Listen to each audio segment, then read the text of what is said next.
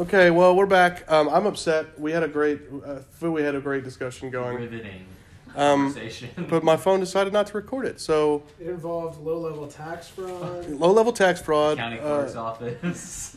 the county clerk's office, um, license plate renewal, um, Michael Douglas's cell phone from the feature film Wall Street. right, um, and then prima nocta. this rundown is more interesting than the conversation don't was. I don't know about all that. Just because you don't find it interesting doesn't mean everyone will find it interesting. I disagree. I think you're just worried that somebody might hear it and judge you. That's what it is. I don't think. I, there's nothing to judge about. Also, I love your- I love your shirt. Redone. Do you? Uh, here's a plug for you. Some people I know from First Baptist Joel and their daughter runs a company called TriStar Tees, Mm. And they make really awesome UT stuff. And all the proceeds go to an orphanage in Africa. TriStar Tees, no free shout outs. A friend of the show, TriStar Friend of the Tees. show. Well, I think it looks vintage. I know, I know, right? They got a ton. They have one that's just Dolly's face on it, but it's like an orange and white. Because she's the queen. Dolly is. Man, I will be sad when that queen dies. Do you think if like it moved to where the states all voted their own presidents, do you think anybody would beat Dolly Parton in Tennessee? No. Like if for whatever reason we moved to that reality? Mm, no. Yeah. No, nobody comes to mind. No, I don't think so either. Uh, obviously, it has to be a person that's alive. Oh, well. So not Davy Crockett. Toby Mac would make. I love how I just explained. I love how I was just like, what if states had to elect their own presidents, and I just skipped over the fact that we just do that, but it's called a governor. Like we're It's already also called a president. we're already doing that. I'm just saying, like, what if we were in a world where states had their own leaders that worked together in a larger government? it's like Jordan, we do. It's called the governor of the state, and it's Bill Lee. Um, Dolly Parton should definitely run for political office. I'd vote for it. Oh gosh, I'd vote for her twice. I'd, I'd create a fake identity just to vote for Dolly Parton twice. Uh, Frank Caliendo, who's the he's the comedian that like does impersonations. I impersonations. haven't heard that in a long Yeah. time. He had a bit where he was like making fun of he, he was doing well not making fun of but he was doing his George Bush impersonation, which is like really really good. And he was he was like everybody thinks that I don't like George Bush. He's like you gotta understand. I voted for George Bush like twelve times in Ohio. He was like, he was like, I went in as Bill Clinton, I went in as John Madden. He was like, nobody loves. He, he said nobody loves George Bush more than the twelve people I pretend to be on a daily basis. I always thought that was good. Uh, so we're we're at the, well, I guess you could say penultimate episode of our first quote unquote season because we're gonna do a talk another episode to discuss the movie. Let's Um, just take a but second we're at to the okay. Read that in. Quidditch. Tastes Wow. good. Quidditch. We started with mispronunciation of Wizarding World's finest sport, and here we're here. Yeah, so we're going to discuss the final chapter of Sorcerer's Stone tonight, um, or, or today, whenever you're listening to this. Um, but it's uh, it's not necessarily short chapter. But we're gonna we we're gonna do it on its own because it is kind of the, not kind of it is certainly the climax of the book, and then but toward like the back half, there's just some more kind of just fluff. But I mean, obviously, we have to talk about the big reveal and, and fight and all that kind of stuff. Um, is there anything that we need to get into before we? No? Maybe, uh, like uh, previously on. Previously on Slug Club Radio. Uh, yeah. So like, where are we? We they they went through the obs- the obstacle course. I used to always mispronounce that, and I would just call it an obstacle course. And the reason is is because I think I had a, a relative that said obstacle. I feel like your dad would do that just to, to mess with you. Sure. Yeah. Just to like set you up for failure. We don't need to get into it. No. My dad, my dad set me up for nothing but success. Um, obsta- yeah, I prefer. What's a word that like? Before we get into it, let's just do it. What's a word just for the life of you you can't pronounce? Uh, so actually, I was thinking about this the other day. Pretty much any words that combine an R and an L, like multiple times, or like in a sentence, if you have to do R's and L's multiple times in a sentence, can't do it. So like, give me an example- not a whole sentence, but like a word that because I'm trying to Uh, picture what you I know, I'm mean. trying to remember. I was singing a song Lululemon. in the car. There's no R's in those. Oracle. Uh, Does it have to have both? Yeah, Oh. it's, it's like the like Oracle is one, but like your Oh. whole it's all like back here. and Yeah, you really get to you really get the deep neck going. yeah, you, you know. But if you have to do You really, like, you really get the SpongeBob like, neck try to, working. like oracle, oracle, oracle, oracle. You know, it's just I don't know. That's a hard one for me. R's and L's. Who knew? You have a word? Nothing comes to mind. No. I I have words that I have like strong opinions on how this should be pronounced. Oh, let's do that. Yeah, go ahead. Like um like um it's mischievous, not Not mischievous. mischievous. Right. I, thi- I think if there's an I before that O, I I don't. I'm gonna slip that word. in. I, I think if I say anything other than mischievous, I say mischievous. I don't add the extra I. Yeah. It's, it's not an extra I. The I is there. Also, Not in mischievous. It's V O U S, is it not? V I V U S. I There's think it's VO. there's no I. There's no I. It's mischievous Well, if that is the correct spelling, then I am saying because wrong. the, I the root word is leave it the at that. worst word is the root word is mischief, which is M I S C H I E. Yeah, it's just Yeah, V O it's U S. VOUS. I, I did Right, not but for wonder. for I'm so sorry. long we've done. mischievous. Yeah, we've said we've done. And it we've sounds added the extra better. I. Similarly, divisive is It's not divisive. is That's better than divisive for me. Ooh, or um, applicable, not applicable. Yeah. My phone is being so dumb and it keeps cutting things off. We were talking about how things are pronounced. Evan, you said you you have an issue when people put emphasis on the wrong parts of words. Yes, when the emphases are put on the wrong words. In fact, Parts when the words. when the emphasis is on the incorrect syllable. yes, it drives me crazy. So, like the one that always got me, we had a friend in high school who would say green beans, Green just beans. like that. So, like, hey, you want to go get some fried green beans at the Applebee's? Oh, that's annoying. The, at the Applebee's. I miss App- I miss Applebee's. Do you do you miss our table at the Applebee's? The booth. For our Was that listeners. was that what yeah, it was there's a called? booth, yeah. It has a Twitter account. I can find it. It's somewhere. We we had a booth at an Applebee's, a la How I Met Your Mother at Mc, McLaren, McLaren's. Yeah, Cruise. it's something Irish. Yeah, it was a good time. But Kim, yeah, and what? Kim. Oh yeah, it's our waitress. Kim, who had a weird obsession with Blake Griffin and called him old shovel face. Do you remember that? Dude, that is something that I've completely forgotten. Yes. She said he has a shovel face. Blake I've Griffin, if you're forgotten listening, we don't think you have. Blake Griffin was traded to the Nets today. How about that? Um, I I I had somebody say peanut butter one time, Mm. but there's speaking of peanut Peanuts butter. speaking of peanut butter. You say a word that makes me so angry when you say it. So the candy that's chocolate and peanut butter, which is the, I, I would argue, the most iconic American candy. Not not the little things that you're talking about, but Yeah. just the Reese's. Right. But you pronounce you choose you choose. This isn't how you were raised. This is This is how I was raised. oh, so it's your parents' fault. Yes. Okay. Maybe it's a northern thing. I don't know. It's not. It's it's an incorrect thing. I mean, we can agree to disagree. It's incorrect whether it's north of the Mason Dixon line or not. Not true. You pronounce the word how. Don't be ashamed of it if you're if you're committed to it. Reese's Pieces. Can you explain? Can you ex- can do, you? you, do you do it when it's not PCs? Yeah, yeah. Just- it's a okay. Reese's cup. But I will say, if I'm just saying like I want a re, I would probably say I want a Reese's. Oh, well, that's No, frustrating. I'd just say I want a Reese's. What about Yeah, the I'd cereal? Reese's. No, the you cereal? you're consistent. You're Reese's con- Puff. you, There's one thing I'll say about you. You're consist. You're certainly consistently wrong. I mean, yeah, like if I, I'm not like putting it on. I'm not trying. Is it to just be is it hab- different. is it like, it's just how I habitual say it. now at this point? It's just what I call it. Like that's my word for it. That's what we say. in My No. family. everybody in my family says Reese's. Wh- Why? I don't, that's just how we were taught. I don't know.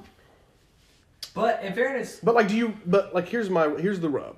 okay, what's the rub? Like you know that that's incorrect. Like Can you we- know that that's incorrect, right? Like Can you we know tell it. people how many times we've had this conversation. By the way, Like, Never- This is not our first. Never time. on the record. No, I don't think so. No. Well, maybe on the candy episode of Sunday Night. Oh, that's another podcast. Yeah. So, Sunday Matinee brought to you by myself and Mason Ross and found anywhere fine podcasters found. Um, probably. Um, but like, I just want to hear you say like, it, it's like it's I'm I will let it slide. We can never have the discussion again, and I mean that. If you will like just admit to me like you know that that's objectively incorrect. If you just make the choice, I don't know that because I've never heard anybody tell me that is an incorrect. Like So Have Here's you- here's here I'll let you do it here's I'm trying to because get on a you're you're less emotional. You're less you're less emotionally attached than I am. three three three obvious things. It is spelled Reese per, per- apostrophe s. If you met a man named Reese, Reese's. you would not you would not call that man Reese, But he's nor would a you man call. named Reese. It's a cup named Reese. But it has an apostrophe. It's, it's Reese apostrophe s. sure. Maybe Okay. it's like a poetic apostrophe where they're abbreviating parts of the I- See, like now you're my choosing third to be contrarian. My- you're my- choosing to be difficult. My, my third one will absolutely prove this, and we mm. can do it. We can do it live. Let me. Can I guess? we'll do it live. Can I I'm gonna guess? say pronounce No. the word pieces. No, no, that's that's number two. Number three is coming. number number two is there were enough of you that they were like, when we make a small candy, we need to make something that rhymes with Reese's. So they picked the word pieces, and Evan decided to make that one also pronounced incorrectly, so that it would be Me and my Reese's people all Pieces. Stand by it. Third one, and this Yeah, will club. prove it. We can pull it up on we can pull it up on video. The cereal is called Reese's Puffs, and when when in the back in the like late '90s, they put out commercials where they had crowds of people chanting Reese's Puffs, Reese's Puffs. I hear Reese's. Maybe it's observation Please. bias now. But like, Literally, I- just- I hear Reese's. I've I've lost confirmation I've lost some one. quantity of sleep over the. How long I've known you since Some two thousand quantity not being since since two thousand and five I've known you yeah. sixteen years that I've that you were that I knew you Like you existed yeah, being honest. you were in my you were in my sphere Sure, sure, sure. uh and like I've lost some amount of it, it's a my loss of sleep has accumulated over those sixteen years Sure. over this very topic. Like if you don't even have to say it, if you'll just look me in the eye and nod and admit that you're doing it to be difficult and because it's like a meme at this point. No, I like you're you're acting like this isn't just in my head. Like when I think about this word, It's it's it's not like I secretly when nobody's around. I'm like, man, I want a Reese's cup. no, It's that's something not that's not the question. That's not the when you're question I'm asking. What I'm asking is, do you know that the word? Hold on. Candy for breakfast? Where have you been? Not candy. Reese's peanut butter cups. A real ball house. What does Dad say? How about Reese's for breakfast? I say candy for breakfast. Paul says, where have you been? Not candy. Reese's peanut butter puffs. A real crunchy cereal. So slides me a ball. I Reese's peanut butter puffs. I still say Reese's. No, it's not. Listen, it's not your fault. Okay, I'm gonna have to go Robin Williams from Good Will Hunting on you. It's not your fault. What I'm the question I'm asking is not like I know what you're asking me.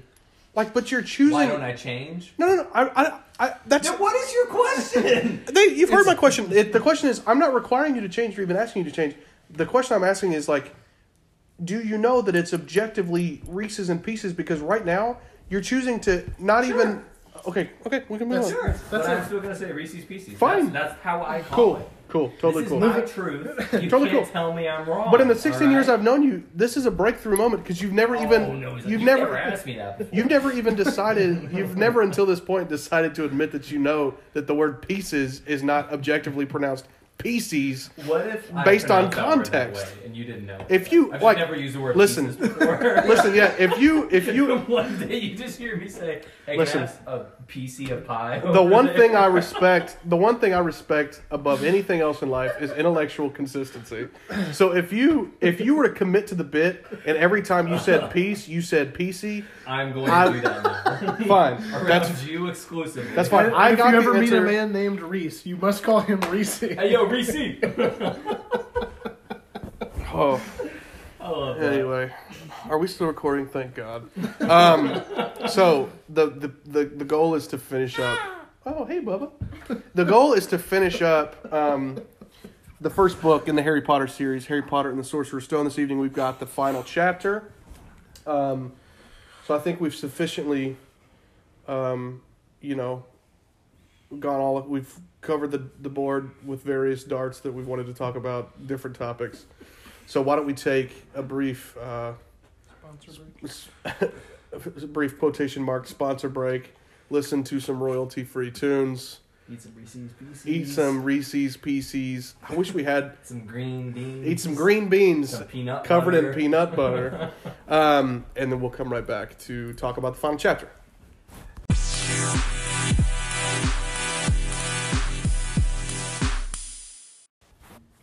So who wants to uh, who wants to get us into the summary of the uh, of the final chapter?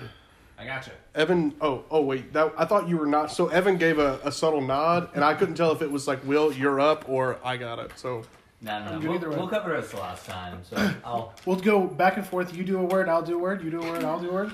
that. Would take twenty minutes. I don't think you understand how the game works, will you? You took way too many words. Uh, Chapter seventeen, right? chapter 17, and I would like to officially entitle, rename this Okay. as Harry Potter and the Exposition Drop. Because that is what this entire chapter is. is No. It's almost entirely dialogue, to be honest with you, which is totally fine because you have a lot of questions you need answered. Um, we never actually did catch people up from the last episode, so where we left everybody off, they've gone through the obstacle. Obstacle. Um, the obstacle. Ron is passed out in the chess match. We left Hermione in the potion room, and we don't know what happened with her. We think she was going back to get Ron, but we don't know if it worked. Harry has walked into uh, this big chamber, and there's a person. And we got left off with a cliffhanger about who it was. And it was Quirrell. Corinius. How, Cornelius. how adjacent to the because you said chamber? I wonder how adjacent that is to the Chamber of Secrets because it's they said it's far below the school, isn't it? I oh, wonder. It can't be the same chamber. No, I, I just said adjacent. There'd be a snake in there. Right. That's, that's, that work. No, it's a snake. Yeah, there's too many chambers below the school. Also, the school question. How doesn't Vol- Voldemort would have certain most certainly known how to get down there because he knew what the Chamber of Secrets is. Anyway, this I is not. This has this is is no importance. I I just have a I have a problem with word vomit when things come to my mind. It's good. Uh, Don't lie to me. We, fine. we have many questions actually about Voldemort by the end of this chapter. Um, it, it bears pointing out that the illustration for this chapter is Quirrell taking a turban off his head with what appear to be stink lines coming out of a hole. Oh, the in side of illustration? Yeah. I'm sure it's. I'm sure it's. Yeah, we're not there yet.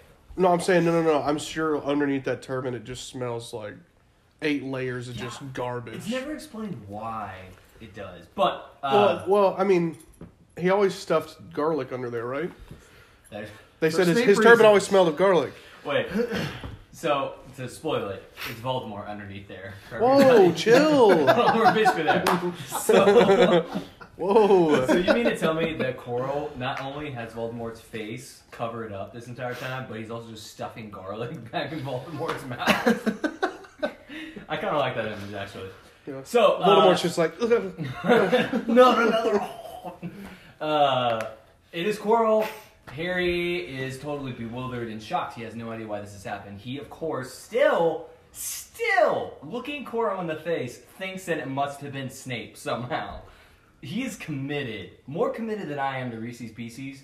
Harry is committed to I res- Snape. like I said, I respect intellectual consistency. He's committed to this. Uh, Quirrell is, of course, all too happy to entertain the um, serial killer prerogative, which is that they have to talk about the reasons they did what they did, and they monologue for a while. It Wait. explicitly, but Before before we do that, before we move off of the Snape thing, yeah, yeah. so useful to have him swooping around like an overgrown bat. Mhm. Continue. Yeah, Snape watch. We're still proving that he's a vampire by the end of this podcast. I'm so sorry. Oh, I'm retreading. Do you think he's a vampire or you just think he's a he's a bat? Do you think he's a vampire? Yeah, a vampire. Okay, Who turns into a bat? Yeah. Maybe. got it. Although we don't actually see him as a bat. I guess. Cuz like Yeah. eh, sorry. We'll do that. We'll have we'll f- we'll table this discussion until uh wrap up. I'll do that. Um, so we get caught up on a bunch of the things we've wondered about throughout the book. For instance, it was actually Quirrell who was trying to kill Harry in the Quidditch match. I said that correctly just for you. Uh, he was putting the, the curse on him. Snape was actually saving Harry. He was up muttering the counter curse. Hermione broke Quirrell's eye contact when she uh, knocked him over on her way to light a professor's robes on fire. Let's never forget that, by the way. Uh, we get some good stuff about the troll. The troll was, of course, led in by Quirrell. He has a throwaway line. I don't really understand the importance of it. Uh, I have a special gift with trolls. which is apparently bludgeoning them into unconsciousness evidently. I don't know why that's a special gift with twor- uh, trolls, but fine. I think it was just to make him not seem like such a useless idiot. Yeah, I guess Probably so. because like Voldemort probably got him Voldemort and Voldemort probably got him through a lot of the other obstacles. yeah, But it just so happened that like Quirrell was good with trolls, so he could like handle that one himself. Because otherwise, Yeah. you're like, why would he choose Quirrell? He's a total baboon. yeah. We do find out the the troll was there to distract, yes, but also he says it did fail to beat you to death to Harry. So he also intended this troll to cause bodily harm to Harry Potter. Uh, the three-headed dog didn't even manage to bite Snape's leg off properly. Ah, bad guy problems, man. So uh, it's at this point that they notice Harry notices there is a um, mirror in the room. Mm. Mm, uh, Where have we seen a mirror? so, so remember again that this book, more than the others, is laid out like a video game. So whenever you learn a new skill or encounter a new item, it comes back later. Hold To on to really this. important. This might become in hand. This might come in Yeah. handy later. We learned Wingardium Leviosa. Ah, I'll use that next chapter. You ever been forced to watch Mickey Mouse Clubhouse?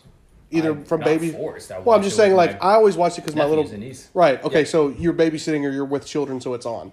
Yeah, That's what they do with the the mouse tools. Yes. It's like let's Yes. store this in the what's the little what's the little tool guy's name? I couldn't tell you. But whenever they find something, when you know, ex, you know, on an excursion, they say let's let's store this in the tool thing because it might come in handy later. That's pretty much Harry Potter and the Sorcerer's Stone at all times. Yes, 100%. 100%. Which we can talk more about that later. There's some overarching literary choices that are different in this book as far as how she composed it and the way it comes off compared to the other ones, and we'll talk about later. But uh, there's a mirror. It's a mirror of Erised. If you recall, the person who sees the mirror and looks in it will see a reflection of themselves um, with their deepest Their hearts, desire. yeah, Their heart's truest desire. Yeah. Uh, so Quirrell wants to find the stone. That is what they're doing here. That's what he is looking in the mirror for, and um, he can't figure out how it works. Though I see the stone, I'm presenting it to my master, but where is it? Uh, Harry struggled against the ropes binding him, but they didn't give. He had to keep Quirrell from giving his whole attention to the mirror. I love J.K. Rowling mentions that several times that Harry is trying, like objectively, as a twelve-year-old, trying to distract Quirrell from like finishing his goal here, which I think it's hilarious that it works. Like he just keeps him monologuing the whole time. It's Syndrome from The Incredibles Yeah. Yes. um, and it keeps him busy. Uh, we find out there is a, a head on the back of Quirrell's head. The turban comes off. There's a face. It has the most awful eyes he has ever Harry has ever seen. Black like a doll's eyes. Oh, is that what they said? oh, I was like, I was because that was like that would be a really good. Dis- I was like, I don't remember that one, but I was like, It's from Jaws. oh, like a dog's eyes. Yeah. Um, because I was like, if they actually said that, that's like a really creepy thing to say in uh, what's mostly a children's book. like, like a doll's eyes. I remember that now. Quint, right? Yeah. Yeah. Quint. I'm Uh, gonna watch that movie again. Siri set a reminder to watch Jaws. The the reveal is actually really good. Uh, Quirrell is frustrated. He says, "What does this mirror do? How does it work? Help me, master." And the next line is, "And to Harry's horror, a voice answered, and the voice seemed to come from Quirrell himself. Use the boy. Use the boy." And uh, Harry gets called over. He has to look into the mirror. Harry sees himself uh, pulling the blood red stone and putting it in his pocket. And then he actually feels the stone drop into his pocket. So the magic of this mirror works such that, and Dumbledore explains Yeah. later, but whoever wants to find the stone, find it but not use it, can find it. So Harry, looking at the mirror, is able to get the stone actually into his pocket. Whereas Quirrell couldn't. How it's stored within the mirror, we don't really know. Magic. Who knows? I think it's kind of like um, in Infinity War, Mm. where Doctor Strange has the, the Oh. time stone, um, and like they always try to grab it, and it's not actually in the Eye of Agamotto, and like he hid it only where he could grab it, and so Yeah. like it was like it was hidden until he and he didn't have to do an incantation or anything like that. It was only he knew how to grab it for a specific purpose. Like only he could summon it, and then there's that s- where he gives it to Thanos. He just kind of brings it out of midair, and it's kind of like that. I have a question before you move on about Quirrell because I'm he. I think in, I don't know if he says it in the book, but in, I remember in the movie he said, "Who would suspect poor stuttering P- Professor Quirrell?" He does. Um, um, I'm I'm at odds at what how useless he actually is, be, and because I I don't think Quirrell is excessively useless or powerless because he's got a knack for dealing with trolls. We just talked about that, but he seems to have some kind of acumen with magical creatures or dark magical creatures. He just inherently he also has the ability to do incantations and jinxes without verbal magic Or the use of a wand. or the use of a wand. That's a question I have later. And then he's also uh, he's I mean Harry Potter again is an 11-year-old.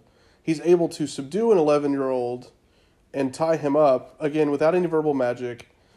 Do you think that the whole because I think Hagrid says something like he went into Forest Albania and he came out and was never the same. So you think this is just an act, or do you think he really is useless and he's getting some kind of power from Voldemort? Are you of the mind that he's just he's putting on an act like he went in the Albanian forest, something went wrong, and he came back and now he's skittish? I don't think anything went wrong in Albania. He No, no, no, no, no. Voldemort in Albania. Right, but he, Yeah. you know, that's what Hag- Hagrid's point was. He came back from Al- Force of Albania was never really the same. Yeah. So he's probably maybe that's the narrative he's trying to preach, but like he's obviously not completely useless because he's able to avoid detection for several months and far enough to get to the mirror of Erised. Or do we think that, like, how much is is Voldemort just like a um, a passive parasite, or is he getting some kind of power from Voldemort? I, I don't know what Will's thoughts are here, but I mean, from what we gather, one, it does seem like a complete act because he puts on the stutter when he starts acting Right. again like that to prove to Harry, this has been an act. This is who I am. Yeah. Uh, two, Voldemort here we're about to get to, but he actually says he can't have a body unless he's attached to somebody. And he had to drink unicorn's blood just to. Quirrell had to drink unicorn's blood for Voldemort, so it doesn't seem like Voldemort's bringing anything to the table here. It seems like he's leeching off of Quirrell entirely. So Quirrell, I think, even absent of Voldemort, is a bad guy because he allowed Voldemort to enter a symbiotic relationship with him, Yeah, I think right? I Or was he just like, I guess I've always assumed that he had sort of the same relationship with him that Wormtail does later in the books, where it's like Too afraid to back out. he's a well, no, well that he's a follower, not not Mm. that not that far in the books, but he, he's a he's a follower who like wants to serve Voldemort, um, and potentially gets some power from that relationship, maybe, but mostly he just wants to be on on that. what he perceives to be the winning side? yeah, Yeah. I think, I mean, I'm trying to think of specific examples, but I mean, it would be a common trope in movies and TV and probably books. I don't read enough. Uh, that, like, you know, a cult leader, serial killer, whatever, they oftentimes have very charismatic personalities. People are very drawn to them. That's why they get a following in the first place. And one of the things, for instance, um, I've had to go through like a bunch of child protection training for what I do for a living and stuff. So one of the things they teach you about like watching out for sexual um, assault on kids and child abuse is grooming and special like special treatment of people. So the sexual predator will make a kid feel very special. They're useful. They have this specific job given to them, and the kid loves the praise, loves the relationship, and that very much seems like what Voldemort ha- does to people. Is he makes them feel like you are so lucky to be with me and to be used by me in this way. Yeah, he does it to like Quirrell. he does that to Bellatrix too, Exactly. to some extent. And he doesn't actually care about any of these people. He's just using them. But it seems like Quirrell was probably brainwashed into like a very charismatic personality. Met him, a ghosty ghost of Voldemort. Yeah, because I've always been like, even like to the age of now, was always like, I was like, okay, I get it, but like Quirrell's kind of like a kind of bad guy. Like, I don't know. You could have just gotten somebody Yeah. that seemed more imposing, but I guess that's whole the, the whole like cloak and dagger thing that like is the switcheroo. You know, you think he's a stutter, but like, and maybe it's just more simple than I'm trying to make it. Um, but like, I don't know. I just think he was more. He's more devious and capable. Well, he's only he's only visible as the villain for like five Six pages, yeah. So, like, compared to a lot of other characters in these books that are, like, you know, on the bad side for a long time, we don't have a lot of character development here or a lot of opportunities for him to show. Or just empirical anything. evidence. Right. So it's just sort of like. Because the first thing you hear about Bellatrix Lestrange is that she tortured Neville's parents into oblivion. Right. Right. Like Mm. that's what they lead off with. And as far as we know, Quirrell didn't have a past doing bad things. So he only got into the game once Voldemort was already gone. Yeah. So like, what reputation is he Which is gonna have, weird. you I wonder what reputation he had to get the job because ultimately the job was under that quote unquote curse where only everybody only held it for a year. So like, I'm back Was he to already there though? no. I so I thought about this. I thought about this when we were when when I was reading through this today. Yesterday, whatever, doesn't matter. The Quirrell is named the Defense Against the Dark Arts teacher before the stone is taken out of Gringotts and moved into Hogwarts. yeah, because he was the new he was the teacher at the Leaky Cauldron. Yeah. Right. Right. Mhm. So The day that it happened. that means that Voldemort Voldemort's plan apparently was we're going to steal the stone from Gringotts and then get to Hogwarts Mm, with the stone, that's probably right. I guess. I, I had just never like connected those dots before that like well of course Voldemort wants the is at Hogwarts because the stone's there. Yeah, because why pick was why pick. Quirrell?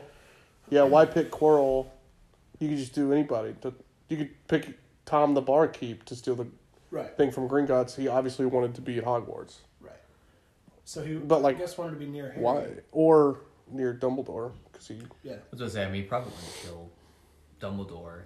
Like Dumbledore doesn't know. Because did he mention mention 'cause he somewhere in the monologue castle. that he didn't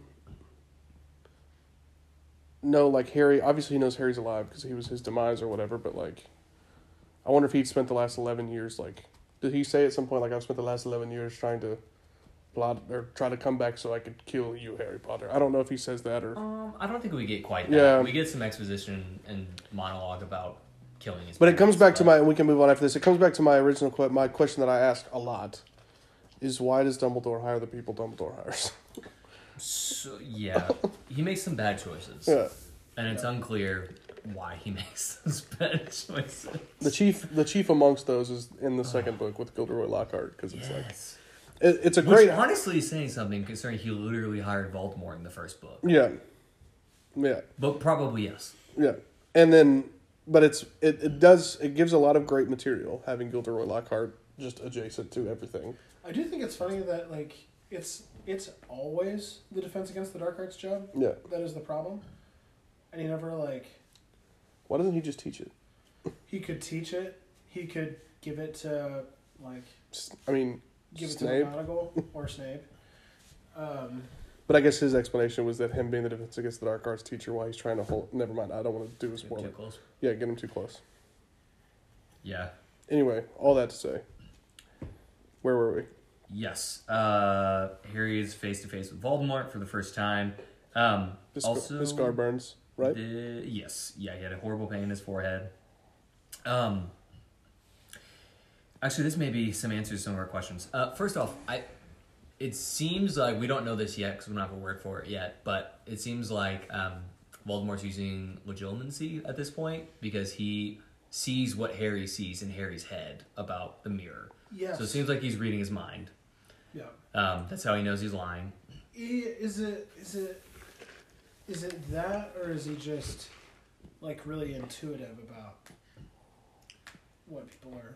Could be. I'm projecting backwards. Yeah, From what we yeah. learn later. That he's like the world's most The accomplished best. legilimens. Yeah. Yeah, and I guess Harry's scar is blowing up this whole scene. So And this line. So, also, he's an 11 year old, probably not great at hiding the fact that the stone just dropped into his pocket on his face. Probably not a great poker face. Yeah, I mean, 100%. Yeah. absolutely. Uh, we do get this line. Um, See what I have become, the face said, mere shadow and vapor. I have form only when I can share another's body, but there have always been those willing to let me into their hearts and minds.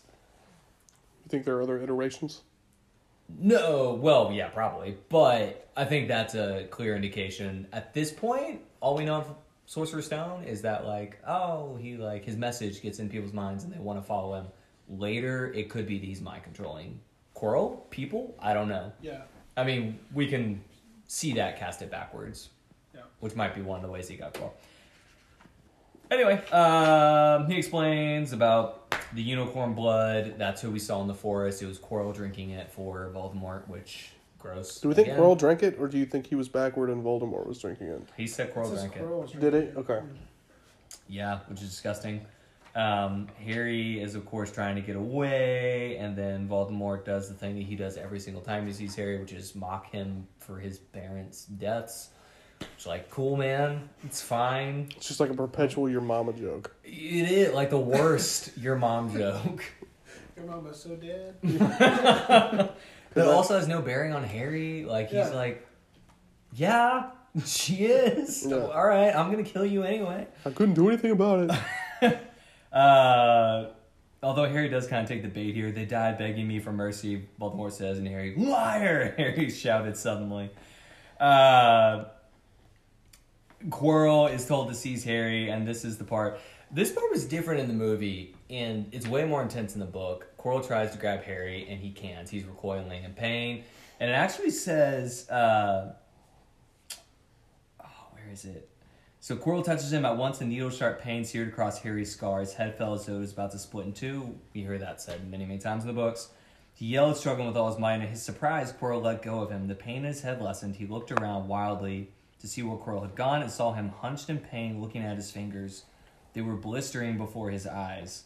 And then we get, uh, oh, it's so gross. Uh, Quirrell, though pinning Harry to the ground with his knees, let go of his neck and stared, bewildered at his own palms. Harry could say they looked burned, raw, red, and shiny. So, like, in the book, it seems like Quirrell's skin is, like, bubbling off. Like, it's like movie- sloughing off. Yeah.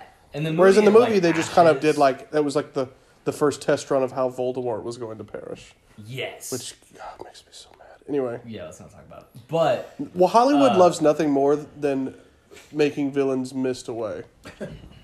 it's true. It's supposed to make them seem Did less it to imposing, Voldemort. like did they it to always just a Voldemort. Did it to Thanos. Sauron. Sauron. They just, what is this? Uh, yeah, it's intense in the book. Like his skin is bubbling off, real gross. Uh, In the movie, he just looked like he had a very severe case of plaque psoriasis. yes, exactly. Until all of a sudden he was just dust. Yeah. And then we just, yeah, just. I will say, like, I love the bit where he, because obviously Quirrell dusts away. We'll get there in a second. Uh, but like where he's like trying to walk, and you can tell that the rest of his body is turning to dust, Yeah, and so he just starts to like get lower. his knees are. I like, thought that going looked out. very good for That's like very cool. for like 2001 CGI. Yeah. Not It bad. definitely did. Yeah, It definitely did. he like falls to a knee, and then it just kind of. Cr- I always thought that looked good, despite Yeah. how funny we say it sounds. It, it was it was pretty good. So the this scene kind of closes, and well, I'll let you take the rest of it. But this scene kind of closes, and uh, Harry Harry realizes that this is gonna kill him. So Harry's like, "I'm about to touch. I'm, my hands are gonna be all up on him right now." Harry just And then he just and then he just lays down, and it's like that that vine of the girl at the beach. He goes, "I'll take a nap. I'll take a nap here. Yes. Good night." So Harry just covers Quirrell all over the place with his hands, uh, and Quirrell, of course, we assume dies. We don't know. Harry passes out before really Spontaneously implodes, disintegrates. Yeah, we don't have that weird scene that's in the movies where Voldemort's disembodied spirit head is flying, flying out of the cat the the yeah chamber. and flies into Harry. Um, Or flies not- through him, right? yeah. flies through Harry. Let's not miss the fact Harry straight up murders a guy in his Yeah. first year at Hogwarts. I'd say it's self defense. I'm uh, sure, But an 11 year old has to deal with murdering a human being. Let's be clear though. Harry realized Quirrell can't touch me, and Harry took it one step further and went, "I'm gonna touch him," and just like blister covered his whole. Like Harry murdered this guy. He could have just sat back and been like, "Come get Quirrell, Quirrell made his bed, He did. I'm just saying, 11 year and old. Harry made him lay in it. Maybe the rest of the books we're seeing some PTSD from the first time Harry killed. Does somebody. Harry kill anybody else? Yes. I mean, ob- other than the obvious. I was gonna say at least one other. Uh, I don't think he kills anybody else. No. I think so. But he does in his first year at Hogwarts. Imagine being at Woodland in sixth grade, and you just straight up murder somebody. I can think of a few people. so I think it it moves next to he wakes up in the hospital wing, correct? Okay, so let's Yes. take another break, and then Will can come back, and we can wrap up the back half. Three, two, one, break. And we're back to wrap up chapter 17 and the book as a whole. So I think Will is taking it from here. I really love the whole, like, the whole setup we have where you guys give the summary and I just get to interject. You My- just I- your baby. Well, it just yeah, it just like it just kind of happened upon us. I mean, I, I think it's a good, I think it's a good setup I'm because if, if the summary was left to me, wow, we'd be here a while. like if I was only allowed to interject when I got like the nod from either of you, if it was more than that, we these would be two hour long episodes. So thank you. try that No, no, no, let's not do that. next time. William, All right, so Harry wakes up in the hospital wing, as he's wont to do. and uh, Dumbledore is there. Can you point out that Harry thinks he's trying to catch a snitch, and we find out it's Dumbledore's glasses, which means that Harry was trying to take Dumbledore's glasses off his face. That is a great image of him just like. It's like me the first time I went. You ever go to? You ever? blindly reaching up at his head. You ever go to the aquarium? You ever go to the aquarium in Chattanooga, Tennessee, and then go Yeah. to the subsequent IMAX theater, like right next door? yes. And they always have like the the jellyfish and stuff. yeah, and Oh, I, yes. I would be like, that's why Even I, as an adult, I know I'm not going to catch anything, but I'm still just kind of like, I'm trying. ah. All right, so it's not a snitch. It's Dumbledore. Um, Dumbledore. Um, Harry's like, dude, why are you being so chill? Quirrell's got the stone, which is kind of funny. Um, and Dumbledore's like, nope. He, I don't think he tells him he's dead. That would that would be very funny. He doesn't break he it does. to him that he murdered somebody. Oops. Actually, you murdered him. Fifty points to Gryffindor. so, so. but uh, you did get it to Voldemort, so 10 yeah, points this lost. is this is like exposition part two, where Harry like brings all of the questions, including some like deeper philosophical ones about what it means to be Harry, I guess. Um, but uh, yeah, he's um, asking Dumbledore a bunch of questions. He brings up Nicholas Flamel, and Dumbledore's like, "Oh, you figured it out. You solved my riddle." Like super weird. Um, but yeah, he says he says they have he and his wife have enough elixir left to to set their affairs in order, and then they will die. So, I mean, cool. Same. So there's a, there's a lot of like I have enough Diet Coke to set my affairs in order, and I will die. um, yeah, they just sort of casually like arrive at the conclusion that yeah, Voldemort's just going to be floating, floating free in space, trying to find another body, another host. Um, which is weird that they're not more alarmed about it. I would think, but um, yeah. So does the whole like explanation of of Voldemort can't touch him um, because of Love? the mother's sacrifice. Do-do-do. 'Cause of- Do-do. Do-do. Correct. the MC Hammer doctrine of Harry Potter. Can't touch this. Um, It's like the the thought experiment of identity metaphysics, the s- ship of Theseus, but just God. MC Hammer. See? The MC Hammer conundrum. Oh. let's see. Um, Can't touch this? they uh, they they eventually get to Snape. Professor And, Snape. yeah. Professor Snape, Harry. William. Um, he sort of Which Harry just responds, yes, him. this is great. Yeah, that one. Dumbledore is says um, that. Well, Quirrell had said that that um, Snape doesn't like Harry because he didn't like Harry's dad. Which seems a bit unfair. That's it, which seems. Yeah, I mean, I get it, but yeah, unfair. Especially for a teacher, I would think. Yeah, but like, if I had a villain, if I had a nemesis from our time at high school, which I didn't, but in in theory, if they run across me and my 11 year old son, they're not gonna like kick him in the shins when he's 11 at the grocery store. Like, I would assume not, but I mean, I guess you never know. no, you're correct, Al. Um, they did. Uh, Dumbledore says they did rather detest each other, not unlike you and Malfoy. And then your father did something Snape could never forgive. He saved his life. I don't remember that from later in the books. We learned in book three.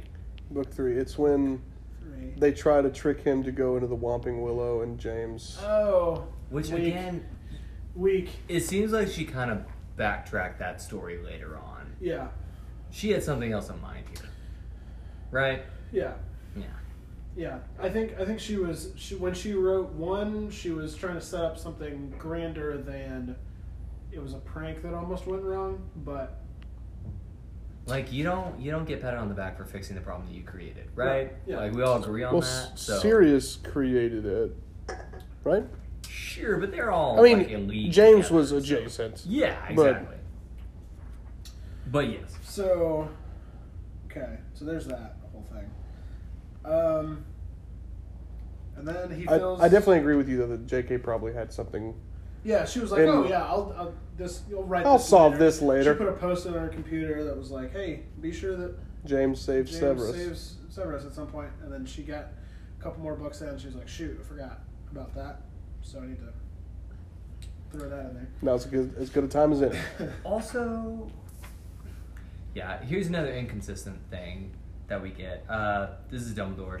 Professor Snape couldn't bear being in your father's debt. I do believe he worked so hard to protect you this year because he felt that would make him and your father even. See, that's that's way too that's way too much. That's also not true. For a- a like, prank we find out later that's not it. Yeah, Like Yeah. explicitly. Oh. That's, so either and Dumbledore's Dumbledore, lying. and Dumbledore should know that. Right. Yeah. He's either lying or No, it's not. It's not he's either. It's well, it's it definitely wasn't about his dad. it's definitely it's definitely J.K. didn't know at this point, yes. but it's also definitely Dumbledore is lying yeah because well, Dumbledore exactly. Dumbledore does that when it's most convenient Right. for him. But yeah, it just doesn't make sense. So then, um, Dumbledore they brags try about himself. they try Bertie Bott's every flavor beans, um, and then Is that when he says it, it's actually I actually found thirteen uses for dragon? Is, is it there something like that? Uh, No, he just said uh, it was one of my more brilliant ideas, and between you and me, that's saying. Oh, that's what you're something. saying about bragging. All right, Dumbledore, you calm down there, buddy. You hired Voldemort this year. All Ron right, and Hermione, Ron and Hermione get there, and um, he fills them all in because apparently nobody like told them what actually happened. I guess Harry was the one that saw a, it. it's a, it's a well kept secret, which means naturally The whole school knows. the whole knows. school knows. So good. Um, but then, uh, then they go to the feast. Uh, oh, Hagrid feels real guilty. That's part as of it. he should. As he should. Should have told you that. no, you should not have Hagrid. He also swears off drinking. It should be said. Which lasts like Two days. Yes. And then, um, yeah, then they go to the feast, and Dumbledore rigs the game. Because McGonagall had money on Gryffindor winning, as we all know. And, um, yeah, then they get their exam results back, and everybody passed. So that's cool. Even Goyle. They had hoped that I Goyle. know. They had hoped that Goyle, who was almost as stupid as he was mean, might be thrown out, but he had passed too. It was a shame, but Ron, as Ron said, you couldn't have everything. So. Um, It should be noted, Slytherin was supposed to win the House Cup yeah, by Dumbledore rigging it. They were up 150, right? Yes. which Yes. Isn't it? Yeah. which is like Yep. Because It's they be 60. it's 150 because the crew got 106. The the trilogy the trio got 150 Yes, and then correct. Neville got Yes, two. yes, so they yes, were up yes. They wound up winning by they wo- they won by ten points. Gryffindor. Dumbledore gives out points. Yeah, he gives out a bunch of points for as arbitrarily as we give out points on this show. Yeah, We for haven't, we haven't done it in a while. I mean, they did defeat Lord Voldemort. Yeah, they should You get some know, points. I do think it's interesting though, like if you look at the numbers, because for the entire year, the winning house got 472, and Gryffindor in last place got 312, which means that Dumbledore increased their point total by I was wrong. almost 50%. hmm Just right here for the whole year. He was like, I was wrong about my math. scrap it. Harry, Hermione and Ron get fifty. Harry Harry gets gets sixty. Neville gets ten Was that? I don't gets ten. because they tied That makes on the trios points at Yeah. four seventy two, and then Neville got ten. Yeah, Yeah. yeah. Um, So he did. He gave them like fifty percent of their points in Yeah. one go. It is fun to see Neville. Um, Dumbledore has a great line about how it takes a great deal of courage to stand up to your enemies. It takes even more to stand up to your friends. And so Neville gets the first points that he got the entire year. This is Neville's big shiny moment, and uh, he gets points for standing up to his friends. Which, yeah, it's hard to stand up to your friends. If if though, like yes, good moral fiber and all that. If he had been How are we about to successful, slight this? if he had been successful, he'd get fifty. Voldemort would have gotten the stone. True. So, That's why he only gets ten. yeah. He was inadvertently trying to help Lord Voldemort. Neville, I would have given you fifty, but you're a git, so you're only getting ten. Uh, also, what are the other? He get so Harry gets sixty for. Can you read the? Uh, yeah, yeah, yeah, yeah, yeah. I just thought I, I only want to bring this up because my point is like, what if you're one of the people that has not heard the story or at yeah, least the or rumors, know for sure what's and you just hear Ron Weasley for the greatest game of wizard chess that's yeah, ever 50, been played. okay, so 50 points for the greatest game of chess. Doesn't explain like really important life-size chess. Just says greatest game of chess, 50 points. Just imagine this from the perspective of a kid who doesn't have any idea what's going on. Yep. Best game of chess, 50 points. Uh, Hermione Granger for the cool use of logic in the face of fire, 50 points. Uh, Harry gets sixty for brave. It's like bravery and Pure nerve, pure and nerve and outstanding outstanding courage. courage. yeah. 60 points. Which, like, at that point, you gotta know something's up. But I just love that. Like, it's like here's things that are great about Hermione and Harry, and here is Ron, who is good at chess. and even Neville's like explanation is like brave, and like, Like when you hear character quality. Yeah, that's why he's in Gryffindor because he, he had courage to stand up to his friends. Ron, great job at the chess. Well, the thing is, I mean, obviously it required bra- it required bravery, Right. but I'm just saying Dumbledore. Harry, so he couldn't give it twice. Yeah, he also Yeah. gave it to Neville. I'm just saying you could have said something. Sure. Uh, you could have said like, Sacrifice, Yeah. something like that. yeah. yeah. I think J.K. was just a little lazy on that one. Let's be real. I mean, it may have it may have objectively Also- been the It was in- greatest game of chess also, ever the played. House Cup barely comes up again. From Also- Also, can't be the greatest game of chess ever played because Quirrell did it like 30 minutes prior, and Quirrell also won. And Quirrell did it alone. well, he did have he did have potentially some help. I don't He know how good also is not 11 years old, so I think that might factor in a bit. Also, are there levels of difficulty that her, that McGonagall put in this thing? Yeah, if it you're under 20, It's like Guitar- it's like. Guitar Hero. Yeah. That's why it was the best. It's more difficult. Yeah, Ron could play through the fire and flames with Guitar Hero, no problem, for sure. Oh, was it was it the Dragon Force one? Yeah. At the very end of the game. Yeah. Wow, that was so hard. What a game! golly. So That's good. So House Cup, and then uh, the House Cup, which is never I, I don't want to say it never comes up again, but it's never. It's very rarely important. mentioned. It's like it's like half the point of the first book. It feels like, and then after that, it's like And then it's more focused. I think if they focus on any kind of competition, it's just Quidditch, Quidditch stuff. Yeah. or obviously like the Triwizard Tournament. But they don't really focus on the House Cup much else, because I think they have to. It's it's. I think maybe it's not enough to say like. Slytherins and Gryffindors don't like each other. In the first book, you have to like show that there's a competition Yeah. that fosters the animosity between those two houses specifically. yeah, Um, so it's probably there to serve that purpose, but then eventually once the difference and the, the animosity is understood and inherent, you don't have to like the Quidditch or the House Cup still happens, and here are the points because eventually you're not gonna not gonna care about the points because Yeah. The trio eventually stops caring about the points. Which might be why we stopped caring about the points too. Like imagine like if you're like you know, but imagine if you are in Gryffindor, like like what about the poor first years that came like in Harry's fifth year in Gryffindor, and they're just excited to try to win the House Cup, and Harry's like, yeah, we don't do that anymore. Harry's like, good luck, bro, because we're gonna do some ignorant stuff while you're here. That's why I'm saying Harry kind of sucks, yo. I Well, let's, let's not go that far.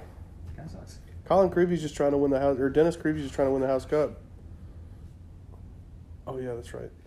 Uh, we do get an alternate ending for the book from the movie. The movie has a very sweet. But they're going to the train, right? Yeah, yeah, don't say it though. We'll talk about that when we watch the movie. Okay, It's a great I, I, that's the only thing I was going to say. Yeah. Uh, but at the end of this one, everybody is at King's Cross, and the Weasleys actually meet the Dursleys in this book. They meet Vernon because he's here and he's a Oh yeah. Butt face to Harry. And uh, Hermione and Ron are kind of worried about Harry going back. And Harry says, uh, Hermione says, hope you have uh, a good holiday. Looking at uh, Uncle Vernon, Harry says, Oh, I will. They don't know we're not allowed to use magic at home. I'm going to have a lot of fun with Dudley this summer. And that is how this book closes, which is way better. I am a. Yeah. Cool. So that's chapter seventeen. Final thoughts. On seventeen. Oh, on the book. Yeah. In the book. Okay. All right. Do we want to take a first? Oh, I'm being told we need to take a break. Be right back. I'm being overruled. Overruled. So Lewis. Lives in your house. so every ha- every every uh, Hogwarts house has a house ghost. I, Ashley and I believe we have a house ghost. So the house ghosts of Hogwarts are the Fat Friar and Nearly Headless Nick. Your uh, ghost. Oh, no, let's finish them. Got the Fat Friar, the Bloody Baron, nearly headless Nick, and Rowena, Rowena Raven. no, is it Rowena? the Rowena? Gray Lady. The Grey Lady. Helena Ravenclaw. No. Or is Helena the mother? Helena Hufflepuff. Yes. No, Helga Hufflepuff. It It's was Helena Ra- it's Helena Ravenclaw. Was the mother. Rowena oh. is the ghost. No, it's the other way around. Rowena is the mother. Rowena is the mother, and it's Helena Ravenclaw is the Grey Lady. We're doing a fact check. Who's Grey Lady? Who's Grey Lady? Sexy lady. That is the next line. Helena Ravenclaw is, is the Grey Lady. Just Google Grey Lady name. looking it up. Do you know how to work a Google? Oh gosh. You are correct. Yeah, because they did a they did a it's all alliterative. The the founders' names: Rowena. Rowena Ravenclaw, Salazar Slytherin, Godric Gryffindor, Helena is her daughter. Helga Hufflepuff. You're Yes. right. Helena I know. Ashley knows Uh, too. So those are all the house ghosts. Ashley and I have a house ghost. Its name is just Lewis. Simply What Lewis. if there was a house ghost in Harry Potter's named Lewis Yes. Sir Nicholas de Mimsy Porpington, the Fat Friar, the Bloody Baron, and Lewis. Love it. No, so basically we've we've conjured Lewis in our mind's eye because like you know like how you'll have a like the AC kicks on and in our bedroom like we have a door that's to our bathroom right? And then a, a bedroom door. So like Airflow. if you shut one the airflow will suck the other so that's that's legitimately all that's happening.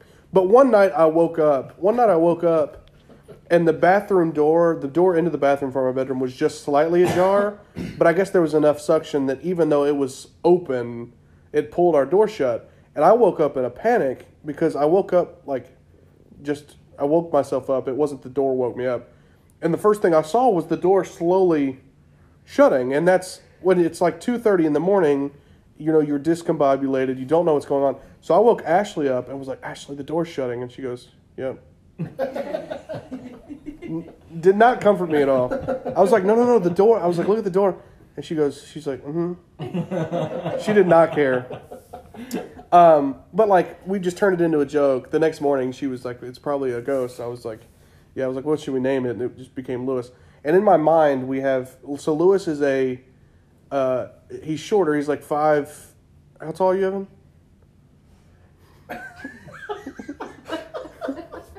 he's no, no, no. Lewis, Lewis is really short. He's like five nine. Uh, No, no. Lewis is about five, five, five, five, six. Lewis wears a three-piece pinstripe suit. I knew it. I knew that. Yeah, I So do- he's I Danny don't- DeVito. yeah. Like if Danny, if they like, like the Danny, Penguin. Danny DeVito as the Penguin pre going in the makeup trailer. Okay, sure. But he, uh, Lewis is uh, Lewis is bald, okay, and uh, Lewis was also in a barbershop quartet sure. in his not? life. Yeah. You you have licked your butt. I don't want you licking my ears, Ted. Yeah, actually, leave him alone. Uh, uh, the dog. The dog is licking Evan's face. Just to clarify, there are human beings in the room. None of them are licking Evan. Um, Um, yeah, that's Lewis. He's our house ghost. yeah, I'm not. He's benevolent. Yeah, no. He no. comes around. He comes around. He comes around in his, his, his Donald Trump dress shirts and three piece suit, and he sings No, he sings show tunes sometimes and closes No, our sir. doors. I'm not about it. You know the shirts I'm talking about, Will. What? You Oh, know, yeah. yeah, um, yeah, His tie is just a little too long. yeah, just a little bit. Lewis is benevolent. He's he's fine. Um, you can look at me. The reason with we started kind eyes the and reason that all the you reason we want. the reason we started Not talking really. about this is we were previously trying to record and my dog just started barking at the kitchen just in general. Uh, and Evan, I think you and I have the same fear. Like when dogs or cats like suddenly hone in Or on babies. Yeah, or just like they hone in on like one area of open space, and you're what like, do they see? you're like, okay, so there's a demon over there now. um, but anyway, all that aside, final thoughts on Sorcerer's Stone, like takeaways. Um, it's good. It's a good book. Yeah. Um, Wow. If you had to give it a, if you had to give it like a, stuff. if you had How to many give, lightning bolts do you? oh, very good, Evan. Out of how many lightning bolts out of ten? oof. You're naturally going to compare it to the other books, Yeah, yeah. just naturally. I would say. I would say. Let's say it on the same. Let's say it all. Everybody get a number in your head, and I'll say one, two, three, and then we just say it at the same time. Not gonna be good. Alright. I think we'll be within 2 We'll be within two lightning bolts of each other. We'll be within two lightning bolts. So just say the digit. Everybody got their number. Yep. Yeah. One, two, three, seven. Six. Okay. Wow. Evan said What'd you six. Seven. Yeah, Will and I said seven. Evan said six. Um, I, I was gonna say six actually, but then I said seven because isn't there a bit about seven being like a a magical number? Yeah, it is. I just wanted to stay on brand. Uh, yeah, I think it's a good book just because it's like the lead off. Um, it is. It's a great like kids book, and still to this day, like it just feels warm. I think we talked we talked about it. Just feels I feel like it is. It is the. Obviously, the series is kind of a children's series, but this is by far the kiddiest book Yes. of the series. Um, Yeah. and that's and that's okay. That's fine. yeah. Um, but like it that that means in places it's a little sloppy. I feel like, Mhm. um, and uh, yeah, I think I just think it's the series has places to go that are going to be a lot more interesting than this one. But as a standalone thing, it's I think it's it would be a fine book by itself. I think. Yeah, this one very much has the feel of um, this isn't in great context for anybody else, but The Hobbit versus the Lord of the Rings trilogy books. In that The Hobbit, like the narrator, takes a lot more liberties to say things, explain things, and make comments about things, whereas later on, you're pretty much just viewing it through a camera. You're not getting like Yeah. uh, editorial commentary along with it, which is the same way with the Harry Potter books. You get less editorial stuff as you go, but like this is a great example what you're talking about well this is a very kid passage at the very end this is when harry's telling them all about everything uh, ron and hermione in the hospital it was one of those rare occasions when the true story is even more strange and exciting than the wild rumors. Harry told them everything quirrell the mirror the stone and voldemort ron and hermione were a very good audience. They gasped in all the right places and when harry told them what was under quirrell's turban hermione screamed out loud. Yeah, I I I was I was getting like Christmas story, gather around Yes. the fire type vibes from that. Yes. Yeah. Like I could see my librarian in elementary school like getting us together for reading time and reading this to me. Mr. you know? Corley, we had at at my elementary school there was a guy that would come in and he read The Hobbit to our fourth Oh. grade class like in the hallway. So like once a week we would have like Mr. Corley hour, where we would come and sit on the floor in the hallway, and he would read a chapter of The Hobbit to us. That sounds really romantic. Sounds Not like in not in like a you know what I mean. Yeah. Not romantic in like a love way, but like romanticism. yeah, Yeah. very warm. Yeah. Yeah, I think this book is. um I mean, I would say a six only because I think it. To Will's point, it's kind of clunky. It's a little bit sloppy at points. It's clunky now Yes, as as twenty eight year olds. Sure, sure, sure, sure. Um, so there are things that I definitely notice about it now where I'm like, ah, that wasn't the best thing. And also, I know what she can do because we read um, later on. But it's a fantastic introduction to the world. Like, it leaves you. It's a fantastic forte. Yes. Remember I said forte It's like a very great forte into the world. the Wizarding World. uh, bon. Bon, a bon bon. Um, it is. It, it it entices you into the immediate story. You get to the end of it, and you have resolve about the immediate story, about the questions you need. It leaves many questions unanswered, which makes you naturally want to read it even more. Like, how did Harry's dad save um, Snape? Like, what is going to happen to Voldemort now? Like, there's just so many questions that it leaves open. Why Harry? on. Why Harry? Um, so it leaves you on cliffhangers. It keeps you wanting to come back for more. The writing is really good. She's a great. She's great at communicating what people are feeling and thinking in a way that's relatable for me as the reader. I don't have to like. I don't feel detached from any of the characters. I feel like I can understand most of them yeah, pretty well because of the way that she paints them. yeah. I What can you? I concur. I mean, Your takeaways? I don't have anything that's that dissimilar to what Evan said. I, I you know, clunky at times, um, but I, think it's it was the first go at it, and trying to trying to build a foundation for what she eventually did is obviously like, of course, at this side of book seven, we can of course go, well, that was goofy, but like, Yeah. she was trying to build a foundation, and sometimes she picked up on, she ran with things that she started with, and some things she started in Sorcerer's Stone. She was like, oh, that's not as important to me in book four or whatever. Yeah. Um, Yeah, I wonder. I wonder to what degree she was trying to set up a story, and to what degree she was just trying to create a world that she would later fill. Like, how much of the story arc did she have in mind?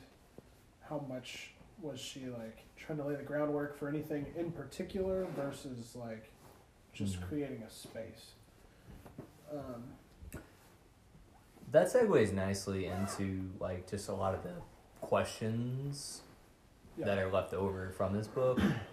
Because we talked about this before about how she, at least the first couple books, seems to have been creating the world as she went, yeah. which is fine. You can do that, but she doesn't seem to have had a clear idea of how things were going to function long term or where the story was going. Right. For instance, even we mentioned earlier, Quirrell, without uttering a word, snaps his fingers and ropes appear out of midair and bind Harry in this chapter. Yeah. No wand, no words, nothing.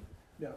And that like that doesn't happen throughout the rest of the books. Like that's a that's kind of a one off thing and like clearly like the magic wasn't quite figured out yet. How does this work?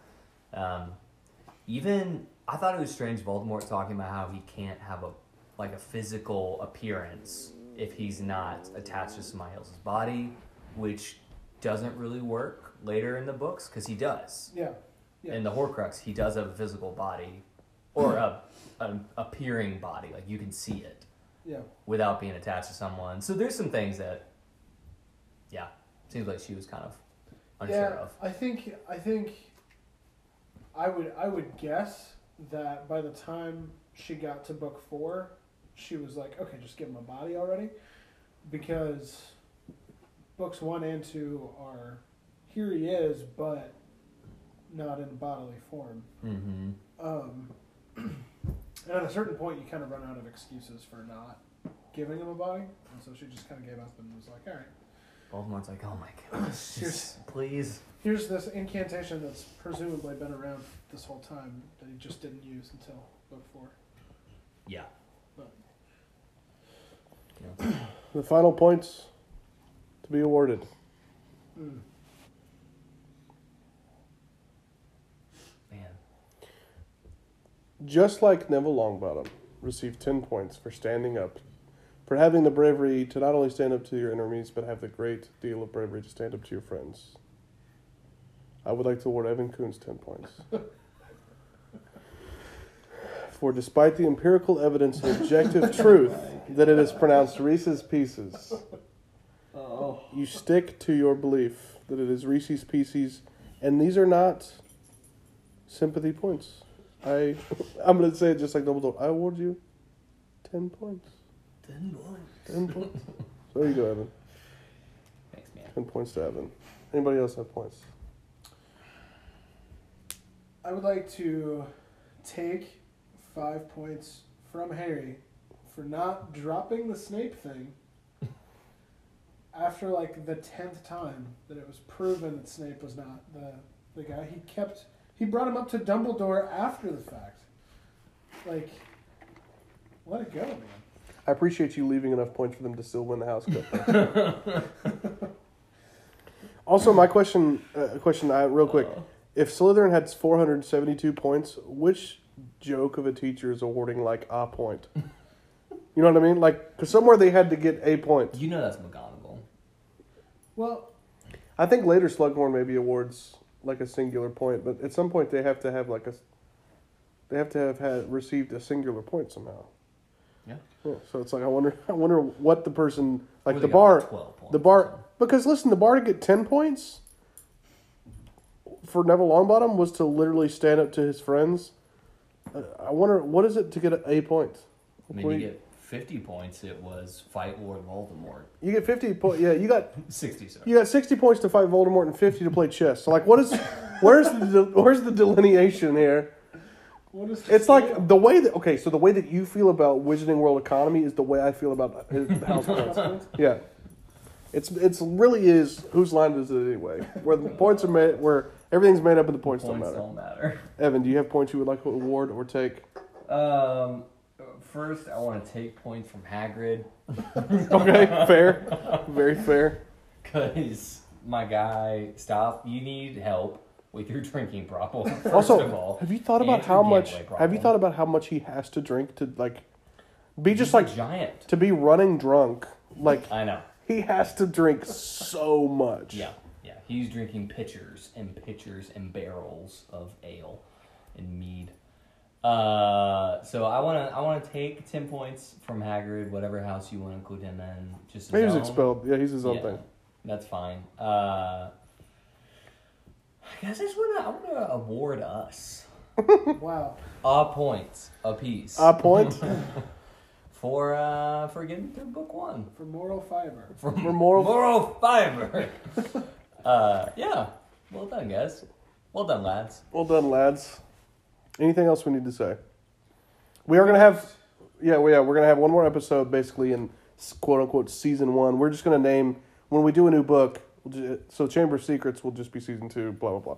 So you know that if you see a season whatever on Spotify or iTunes, you'll know that we're talking about book one, two, and so on and so forth. Um, so we're gonna do the next episode on the movie.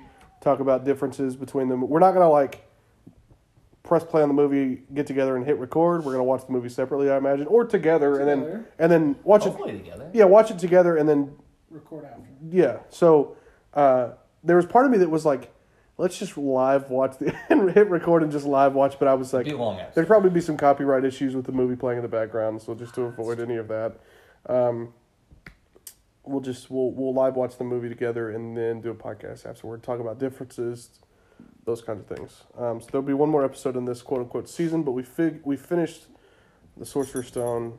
After the movie, we'll move on to the next logical step, which is Chamber Secrets. And hopefully, we'll be more regular with our episodes, which is primarily because of me, because I forced a baby upon my wife, and here we are. Um, so, um, anything else?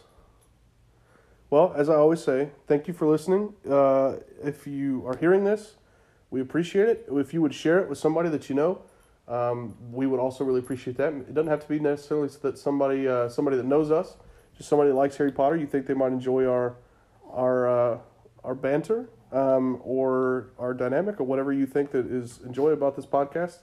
Uh, share that with somebody you know.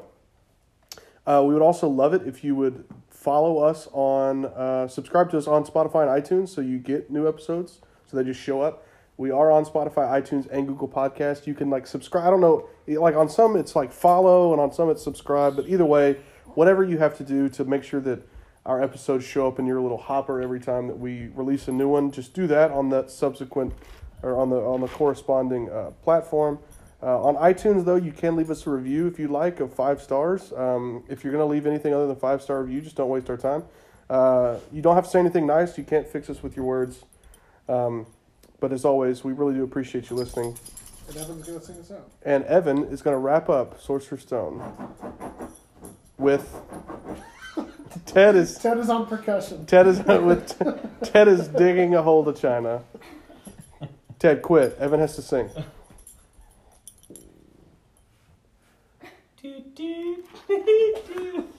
It always can never get through without laughing.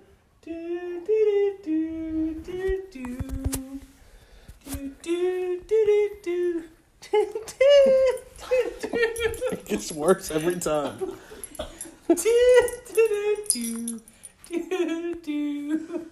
Thanks everyone. We've been Slug Club Radio. See you next time.